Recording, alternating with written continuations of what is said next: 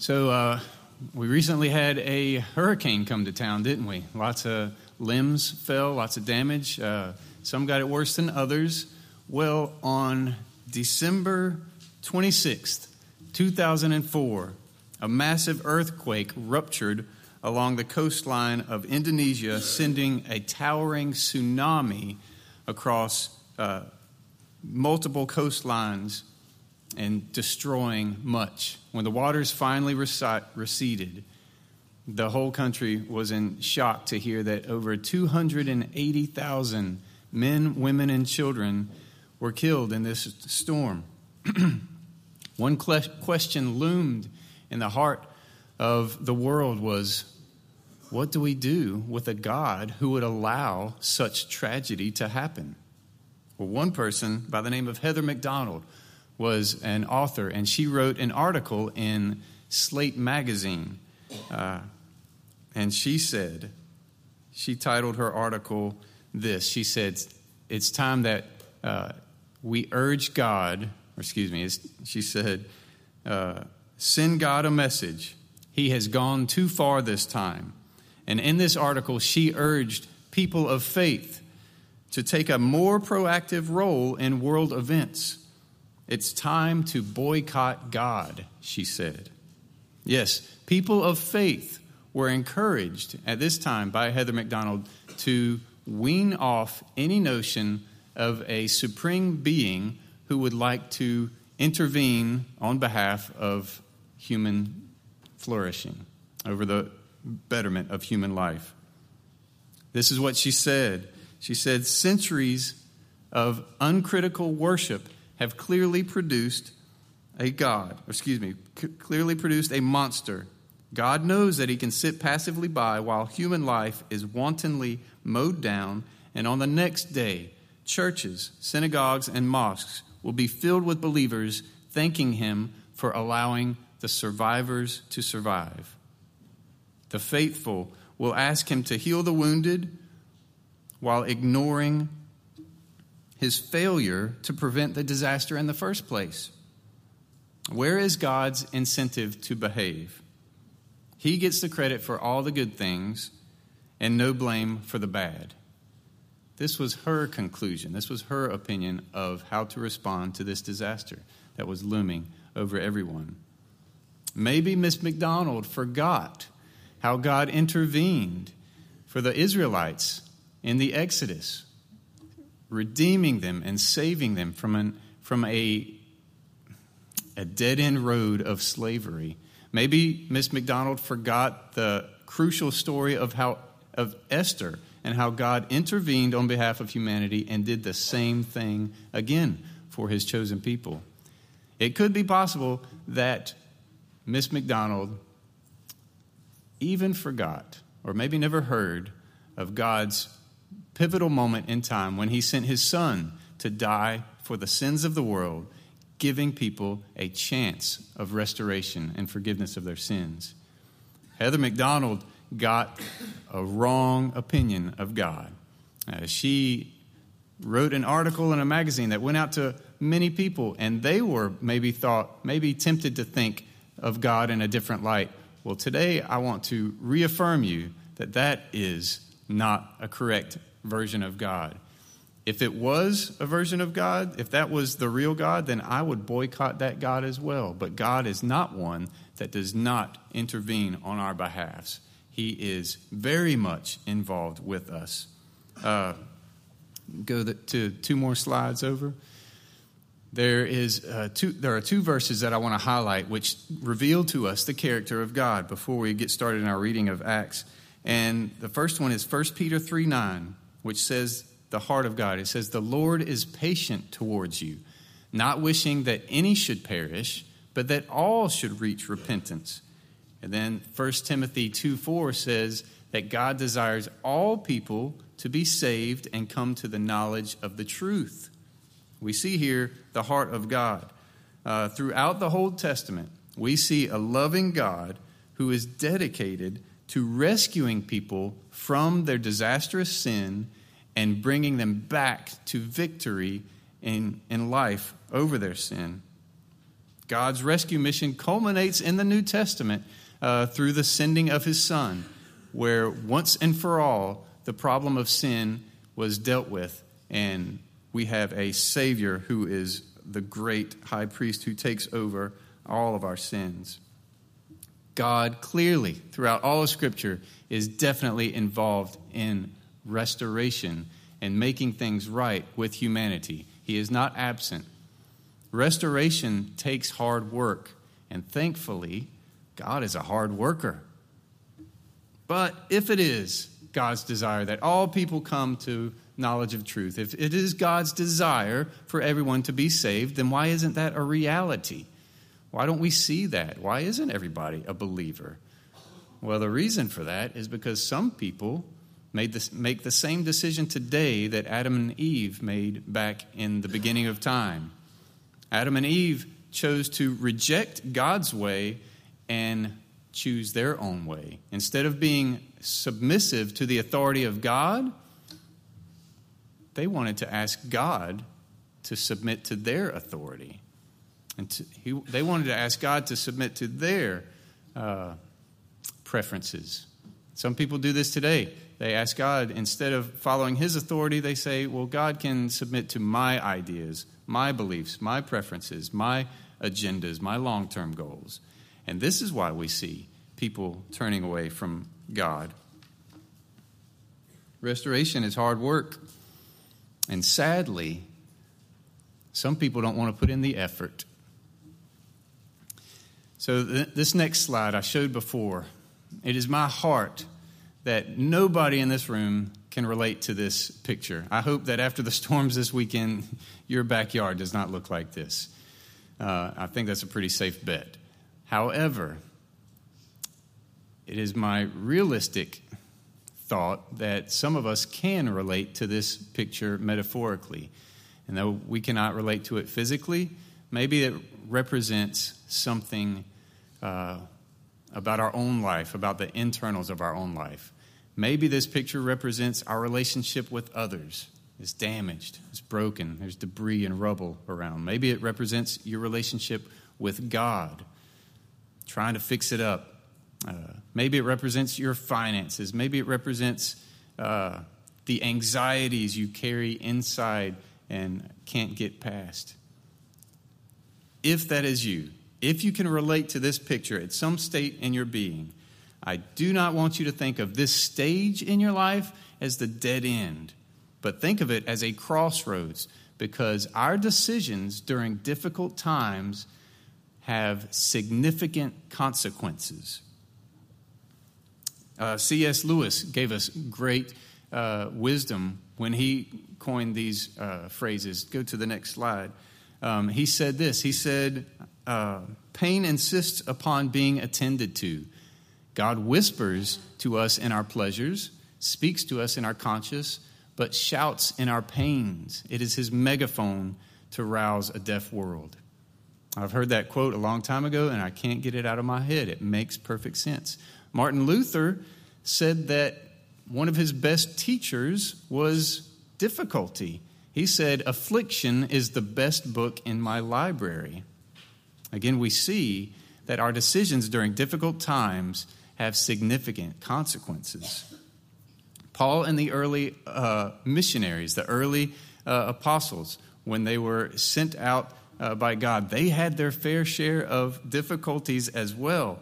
Right now, we're in Acts chapter 14, but I, I quickly, as I was preparing for this, I did a glance of Acts 1 through 13, and I, I was looking at how their missionary journey has gone so far. Some of y'all remember the Dream Team from the 90s. You remember like Magic Johnson, Larry Bird, Michael Jordan, Hakeem Olajuwon, the Dream Team? Well, this right here reminded me of the Dream Team. These apostles, this first missionary trip, uh, you've got people that walked and talked with Jesus, saw his miracles, were empowered uh, miraculously by the Holy Spirit in Acts 1 8 uh, to go and spread this gospel. They're on a mission trip. They're the dream team. So you would think, oh man, they're going to they're going to win the gold. They're going to knock it out. It's going to be 100%. This is going to be great. Well, let's take a look at what, let's just review some of the bad things that happened to this missionary team early on.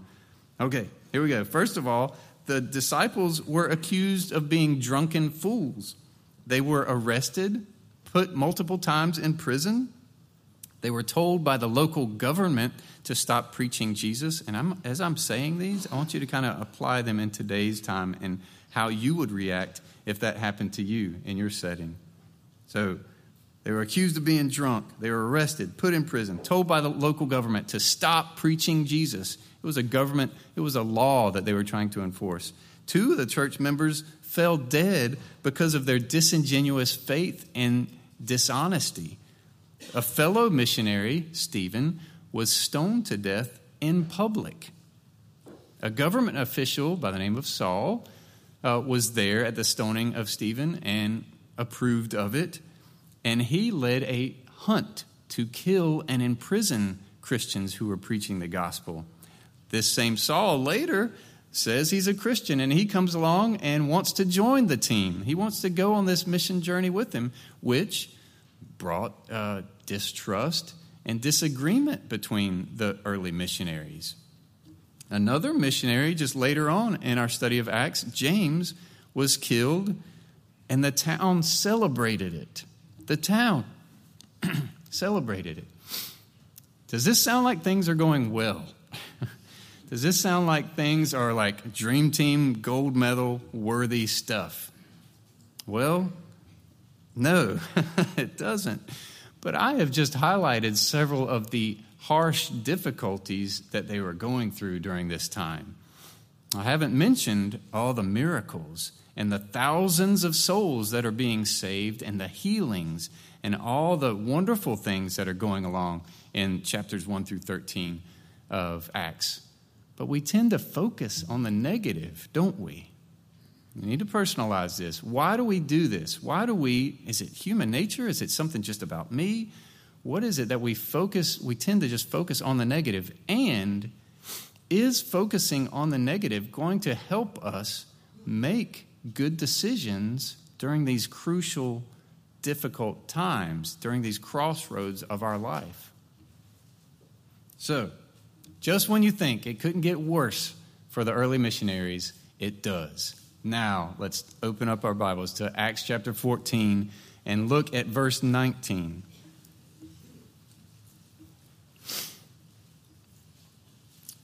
All right, here we go.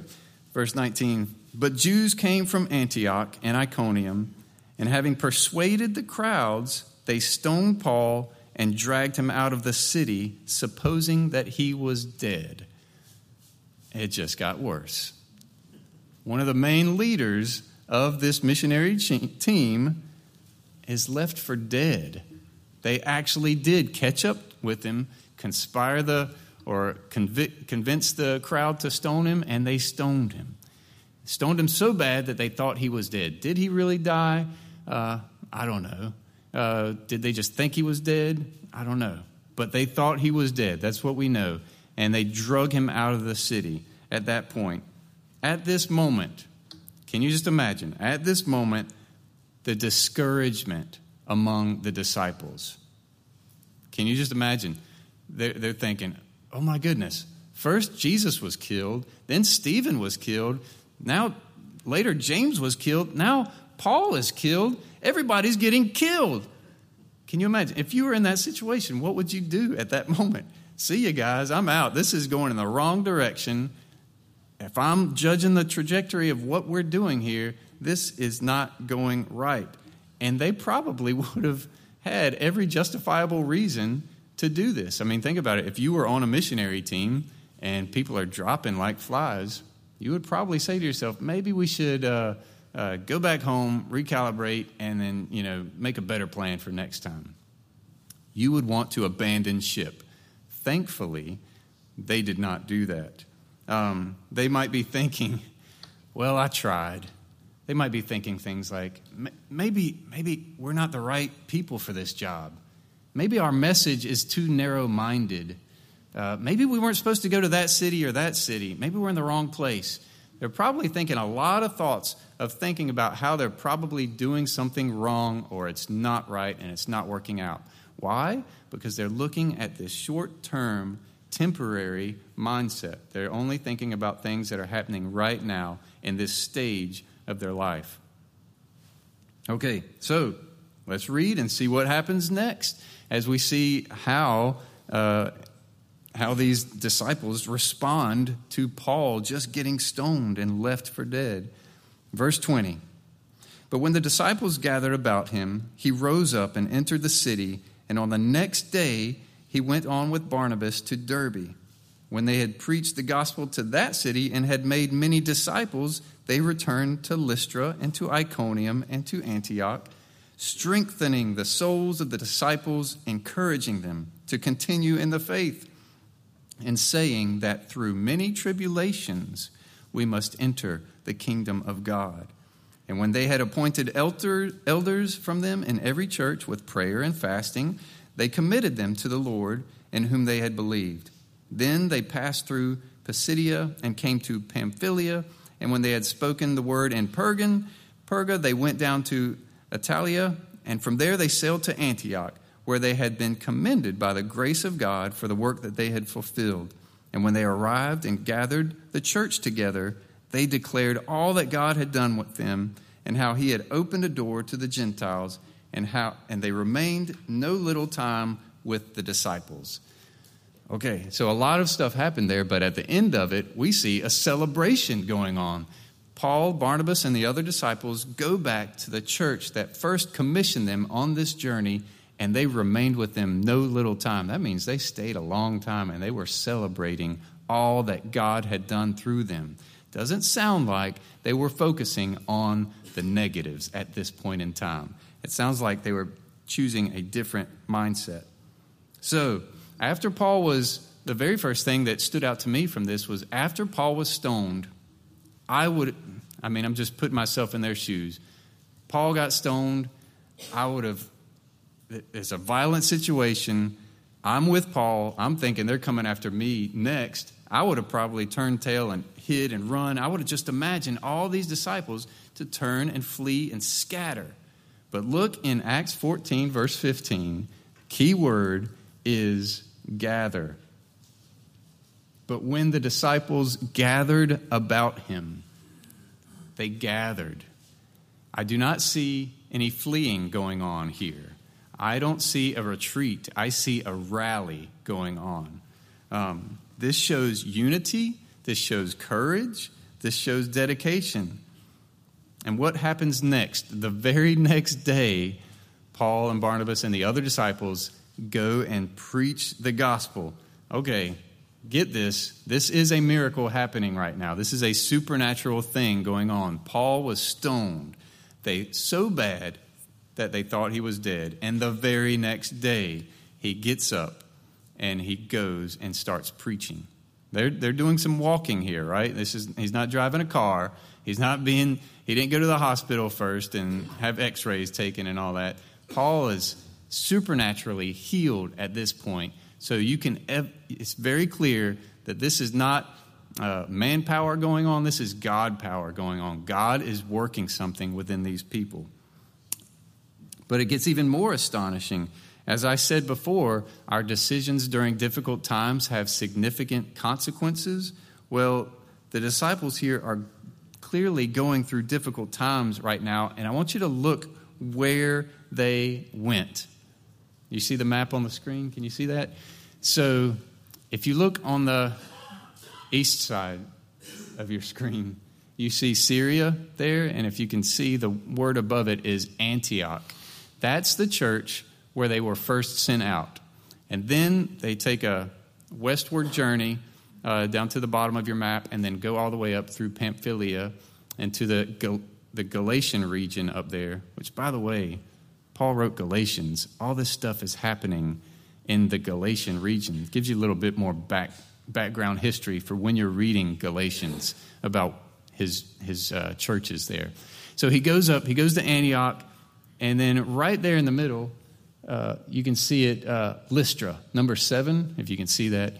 That's where Paul got stoned.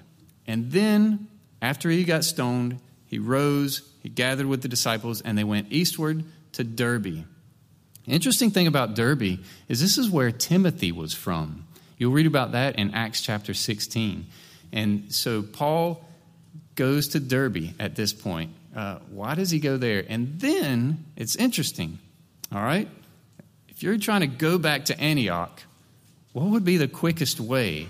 It seems like it would be quicker. You've already gone from Lystra to Derbe. Wouldn't it be just good just to keep on walking eastward to Antioch? He doesn't do that, though. Paul and disciples, they go back, they backtrack, and the, the map's not really clear, but they go back to Lystra, they go back to uh, Iconium, they go back to Antioch. That's interesting. One, because it doesn't make, uh, what's the word? Uh, uh, like sense where it's like ergonomics. It's not like it's not effective. It's not efficient. You're putting in more steps going in this way. Uh, also, you got to charter a boat to go uh, that way as well too. But think about these towns. Do y'all remember? He goes back to the place where they stoned him. This is the place that this Lystra was the town. They were a polytheistic town. They thought Paul and Barnabas were Zeus and Hermes, but then other people convinced them that they're, they're not gods, they're evil, you should stone them. That's where they stoned them. Paul goes straight back to that town and continues to preach the gospel. Then he goes back up to Antioch and Iconium. Those two cities were the cities where Paul and Barnabas previously preached, but rumors, Paul and Barnabas heard that uh, they were trying to, they were making threats to mistreat and stone Paul, at, or stone them at that time. So they had a death warrant out for Paul. Paul goes back to those cities. This is big. This makes you think, why did he go back to these cities? What was it about that?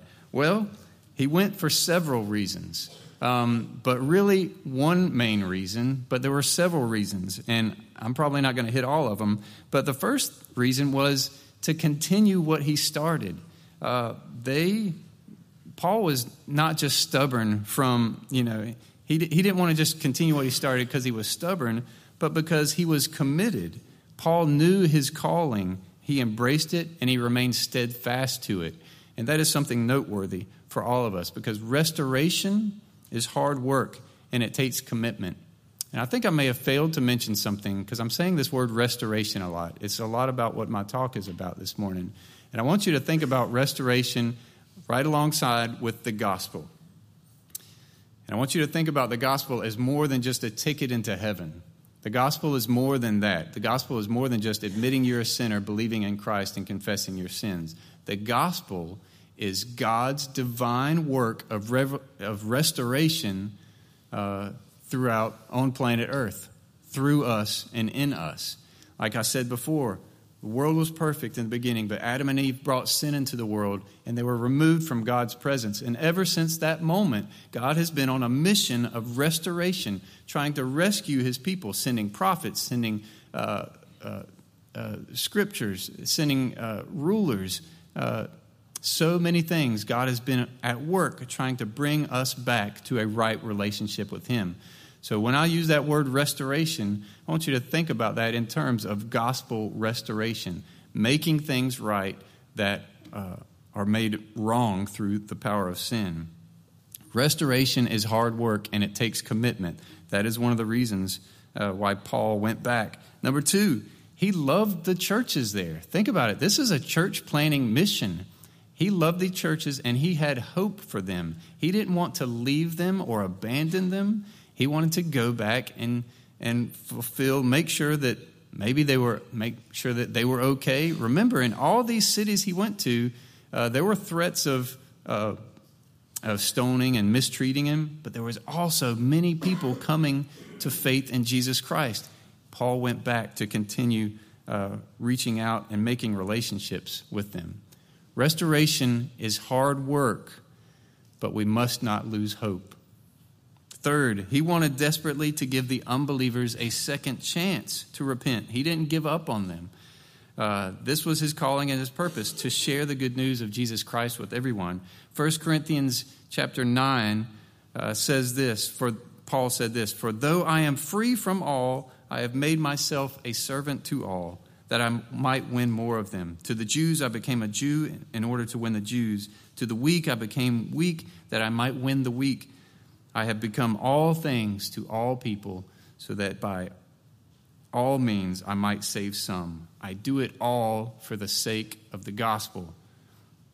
Paul knew his mission, he knew his calling, and he knew he put his life and his needs in the right perspective compared with other people's needs and uh, what he had to do. Restoration is hard work, and if you want to be a part of it, it takes humility. You're going to have to lower yourself down to the greatest of these, which is a servant. You're going to have to serve with humility and view yourself as that way. Uh, restoration is hard work, it takes humility. Uh, fourth, why did Paul go back? He made relationships with people there. Relationships were key. Think of Timothy. The very first city he went to was Derbe, uh, which is uh, where he had a relationship with Timothy. Think of all the many people. If you've read Paul's writings, you know he mentions people in his epistles. He had relationships with these churches that he was planting. And the act of restoration brings people together. Uh, you can see it in Wake Chapel. You can see it in other places as well. Is restoration uh, builds teamwork. It builds relationship. Um, it builds a partnership. Uh, this next one, five, is is crucial for all of us to know, and this is really key evidence to the validity of the Christian faith. He believed, Paul believed the gospel he was preaching was true. And he believed it so much that he was willing to go back and risk it, even if it meant possible death for him. So, this is crucial to us in our apologetics and our understanding of uh, is Christianity a valid religion? Well, nobody's going to die for something that they believe to be a lie. Paul went back, put himself in harm's way uh, where it was evident. I mean, like I said, they had a death warrant out for him uh, at these cities. He would not do this unless he was fully convinced that this was true. Uh, this was not some uh, thing, some lifestyle choice that he was choosing because it made him famous or it brought him lots of good goods or uh, uh, followers or all that. He was doing this all for the sake of the gospel to make God known um, and less of himself and more of God. But one overarching reason for all of these reasons why Paul went back to these towns was one thing. And there's a song by an artist called Matt Papa, and he sings a song called One Thing. And uh, he, Matt, in his song, he talks about there is, there's this one thing that causes people uh, to trade in their, their their family's house in suburban America to go live in the slums of a third world country. There's one thing that leads some people to give up their career and stay at home to care for orphans. There's one thing that leads some people to sacrifice safety to preach in communities where Christians are persecuted. There's one thing that causes some people to continue to stand and smile and sing in the choir at 90 years of old, even though it hurts. What is this one thing? He said this in his lyrics of his song. He said, What would make a man so bold, make a woman lay her own life down? Only one thing Jesus Christ, magnified all over the world, lifted high, glorified all over the world. Only one thing is worth everything Jesus Christ magnified all over the world. For, the, for us now, there is one thing, a choice that we all have living for our kingdoms or the only one that lasts. Such powerful words in that song. One thing that uh, Paul went back was the glorification of Christ, which is the next bullet on that slide there. Uh, to glorify Jesus Christ. So that is the challenge. That is the uh, that is a choice I lay before each of us today, which is to accept the hard work of restoration or to quit, to throw in the towel. It's hard work, but it's worth it.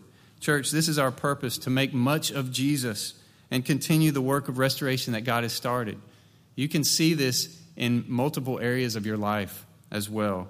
Um, God told us to make disciples, to go, make disciples everywhere we went. Why?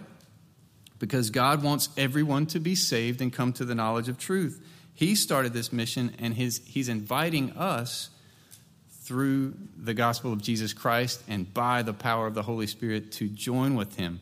We are ambassadors for Christ as though God were making His appeal through us. Uh, this is what He wants for us. We are a team with each other and with the one who would be with us every step of the way. Restoration is hard work, but it's not impossible.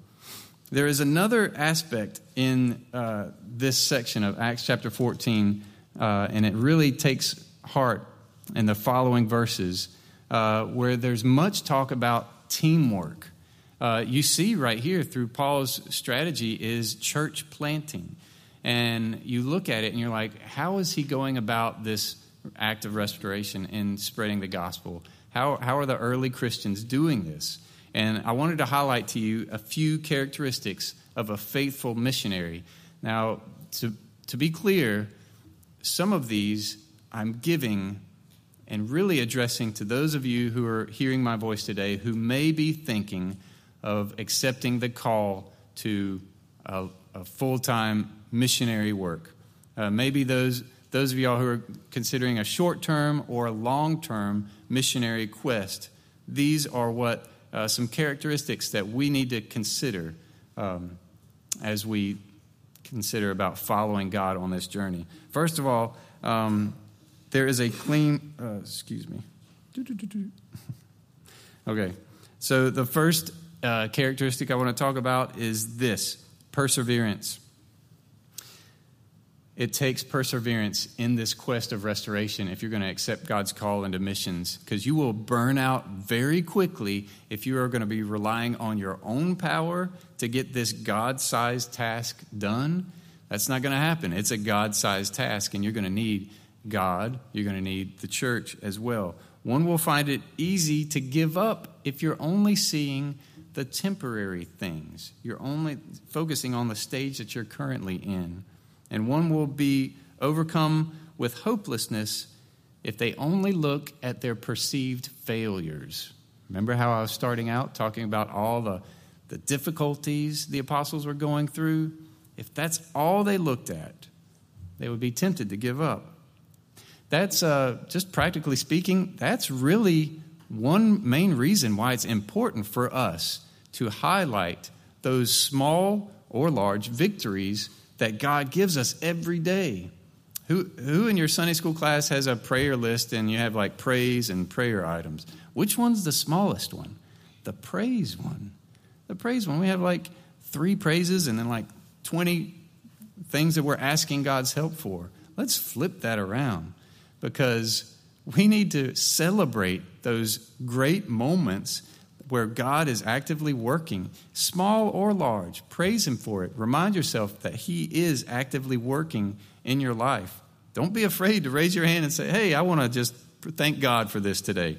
Um, we need more people to do that and to focus on God's work. Second characteristic of a faithful missionary is calling. Uh, you need to know whose you are, and you need to know who you are.